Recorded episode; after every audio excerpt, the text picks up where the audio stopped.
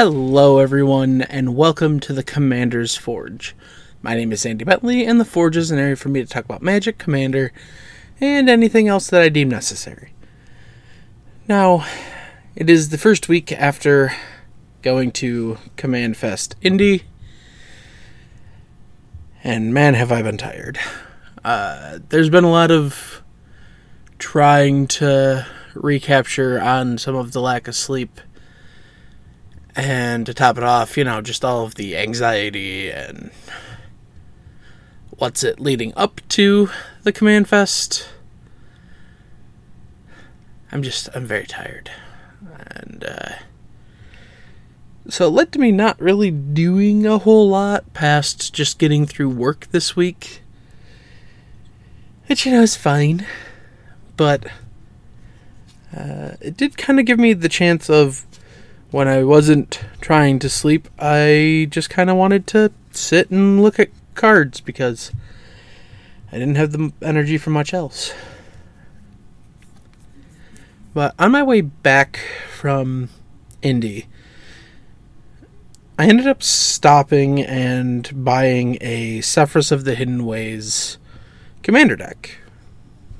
Because I stopped somewhere, they had it on sale, and I thought it was a decent price. I only paid like 30 bucks for it. And so throughout the week, I've been looking through it and kind of realized it doesn't really do anything that I want it to do. So, yeah, I'm just in the process of like scrapping stuff out of that and adding stuff to it. So, like, uh, a bunch of the stuff from the new commander set that either ventures or uh, you take the initiative. Uh, but originally, the deck idea was uh, Hama Pashar Ruin Seeker. Uh, she's a 2 3 human wizard for 1, a white, and a blue, and room abilities of dungeons you own trigger an additional time. Because for a while I was thinking with the idea of turning my mono white Nadaar dungeon deck into white blue with Hama Pashar. But since uh, Sefris gives us the ability to have white, blue, and black, I decided what I was kind of thinking to do for her to do here. Uh, some of the new stuff that we got that kind of supports this is Dungeon Delver. It's one in a blue for a background that says Commander creatures you own have room abilities of dungeons you own trigger an additional time. Uh, Trailblazer's Torch is a 4 mana equipment. When it enters, you take the initiative. Whenever the equipped creature becomes blocked, it deals 2 damage to each creature blocking it. Equips for 1. Ravenloft Adventurer is 3 and a black for a 3 4 human rogue assassin. When he enters, you take the initiative. If a creature an opponent controls would die, instead exile it, put a hit counter on it. Whenever Ravenloft Adventurer attacks, if you've completed a dungeon, the defending player loses one life for each card they own in exile with a hit counter on it. Underdark Explorer is 4 and a black for a 5 3 Lizard Warrior with menace. When he enters, you take the initiative. Vicious Battlerager is 3 and a black for a 1 5 Dwarf Barbarian. When he enters, you take the initiative. And he has Spiked Retribution, so whenever he becomes blocked by a creature, that creature's controller loses 5 life. Passageway Seer is 3 and a black for a 2 2 Tiefling Warlock with lifelink. When it enters, you take the initiative. At the beginning of your end step, if you have the initiative, you put a counter on the Passageway Seer. Feywild Caretaker is 4 and a blue for a 3 4 Orc Wizard. When it enters, you take the initiative. At the beginning of your end step, if you have the initiative, you make a 1 1 Fairy Dragon creature token with flying. Whew. Uh, Tomb of Horrors Adventurer. 5 and a blue for a 4 4 Elf Monk. When it enters, you take the initiative. Whenever you cast your second spell each turn, copy it. If you've completed a dungeon, copy that spell twice instead. You may choose new targets for the copies. A copy of a permanent spell becomes a token. So, there's this whole initiative thing on its own I found very underwhelming in Baldur's Gate. But then you kind of look at how you can well trigger the initiative multiple times like Blade of Selves to give equipped creatures myriad. Uh, Far Traveler is another background for two and a white that says at the beginning of your end step, exile up to one target tapped creature you control. Return it to the battlefield under its owner's control. Uh, Oji the Exquisite Blade is two, a white and a blue for a 2 3 human monk. When he enters, you gain 2 life and scry 2. And whenever you cast your second spell each turn, exile up to one target creature you control, then return it to the battlefield under its owner's control. And yeah, then we just kind of slammed a bunch of the venture mechanic in here as well. So, dungeon map, three for an artifact, taps for colorless, so you can pay three and tap it to venture into the dungeon as a sorcery. Uh, Clattering Skeletons is three and a black for a 4 3 that when it dies you venture. Yuan-ti Fangblade is two and a black for a 2 2 Snake Rogue with Death Touch. When it deals combat damage to a player, venture into the dungeon. Zombie Ogre, Occupation Zombie Ogre, is a 3 5 for 3 black black. Zombie Ogre. At the beginning of your end step, if a creature died this turn, venture into the dungeon. Precipitous Drop is 2 and a black for an aura. When it the battlefield, you venture into the dungeon. The equipped creature gets plus 2 plus 2. It gets minus 5 minus 5 as long as you've completed a dungeon. And yeah. After that, it's just kind of like very standard uh, venturing stuff. So I think I just kind of want to round this out with like Radiant Solar, 5 and a white, 3 6, Flying Lifelink Angel. Whenever him or another non token creature enters the battlefield under your control, you venture into the dungeon, or you can pay a white and discard him to venture into the dungeon and gain 3 life. Barrowin of Clan Undurr is 2 white black for a 3 3 dwarf cleric. When it enters, you venture, and whenever they attack, return up to one creature card with mana value 3 or less from your graveyard to the battlefield if you've completed a dungeon. And Midnight Pathlighter. One of the few cards that made it from the precon back into the deck. 2 white blue for a 2 3 human wizard. Creatures you control can't be blocked except by legendary creatures. And whenever one or more creatures you control deal combat damage to a player, venture into the dungeon. I honestly kind of like this for a few other decks, but for now, it's going in here. And yeah, so I've just kind of been uh, relaxing and slowly building this deck over the last few days to just kind of relax. And yeah, when we come back, we will be um, continuing on with our uh, deck comparisons. So I'll be right back. Hey, I just want to take a minute to tell you about my Patreon.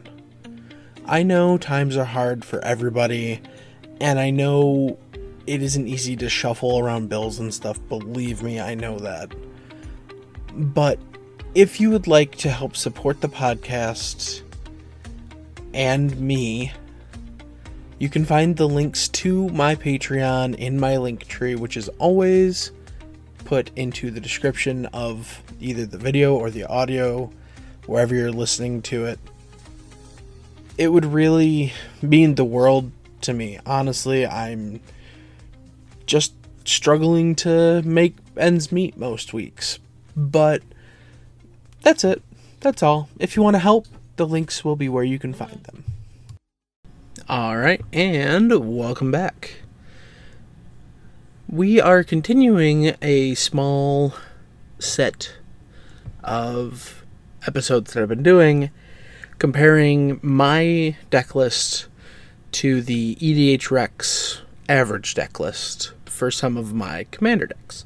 And I've decided to mainly focus on monocolored uh, stuff So I started with mono green with my Fynn the Fangbearer, and then I did white with Linden, and today I'm moving on to black with Kaervek the Spiteful.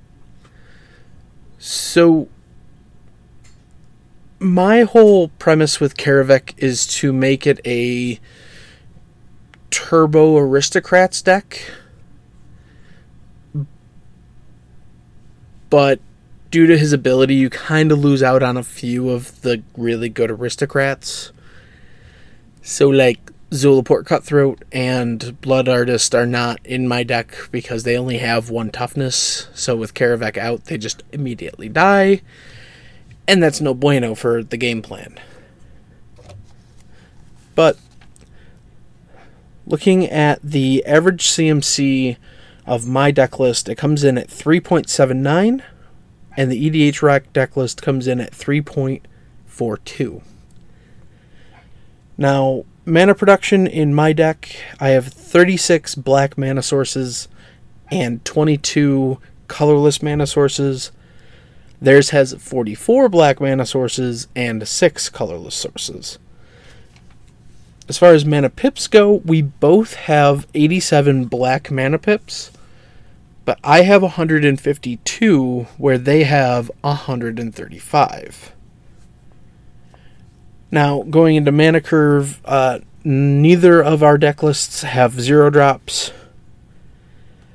Uh, and they both have seven one drops, but after there, it's very different. So going down the list on mine, I have 11 2 mana drops, 12 3 mana drops, 10 4, 10 at 5, 9 at 6, 3 at 7, none at 8, and 1 at 9. On their side, they have 15 2 drops, 13 3 drops, 12 at 4, 11 at 5, 6 at 6, 1 at 7, and then nothing at 8 or 9. Then going into our card type breakdown, I'm running 7 artifacts, they are running 10. I have 29 creatures, they have 25. I have 6 enchantments, they have 11. We both have 7 instants. I am running 37 lands. They are running 35. I have four planeswalkers in my list. They have one. I have nine sorceries. They have 10. We have a total of 25 cards in common. A few of those are, well, actually, a lot of them are things that you would expect to find in a mono black deck. You have your Arcane Signet, your Sol Ring, your Bontu's Monument, uh, Ayara, First of uh, Locthwain, Cryptghast, Endrek Sahr, Falkenrath Noble, Gary, Harvester of Souls, Massacre Wurm, you know, just big black stuff. And, well, there's a reason I included it too, because it's some good black stuff. But, a few notable includes that I have that they don't I am running Nykthos, Shrine to Nyx, Heartless Summoning, Volrath Stronghold, Snow Basics, Buried Alive, Diabolic Intent, and Rise of the Dark Realms. So I decided to go with Snowlands because some of my quote unquote ramp package kind of leans on my swamps tapping for multiple, well, other people's swamps don't. So, yeah. I think the main difference here is that I built mine with the express intention of being a high mana value deck that does what an aristocrat's deck wants to do. And honestly, I'm very happy with my deck. It's done kind of what I set out with it to do. Uh, yeah, that's kind of it. I don't really have a whole lot more to say about these. They're, they're very different. They share 25% of their list. And that's insane. You know, that you can find similar commanders that are going to be built in so many different ways, and that's kind of the point of doing this little series I'm doing. But all in all, the total cost for my deck through Archidekt is 1236.04 and the total cost for the EDHrec deck through Archidekt is 405.36 which still seems like a lot. But I think the nice thing with these super cheap legendaries is you can kind of pick up the cheap stuff, build a really similar deck, and then just slowly upgrade to the stuff that you actually want in there. Like, I understand not everybody has the money or the means to get a Volrath Stronghold. I was just lucky enough to pick it up when it was only like $10. But yeah, I think that's gonna kind of be it. I'm very quickly running out of energy. So I do believe I will see you next time. Thank you for listening. All of my links can be found in my link tree in the description below. I would like to thank Ian Foss and Cody Mulpey of the band The Crypt for allowing me to use music for my opening and ending, along with Nate and Erica Jacobs for making my original logo. And I would also like to thank Christina McNichol for creating my new logo. And I'll see you next time.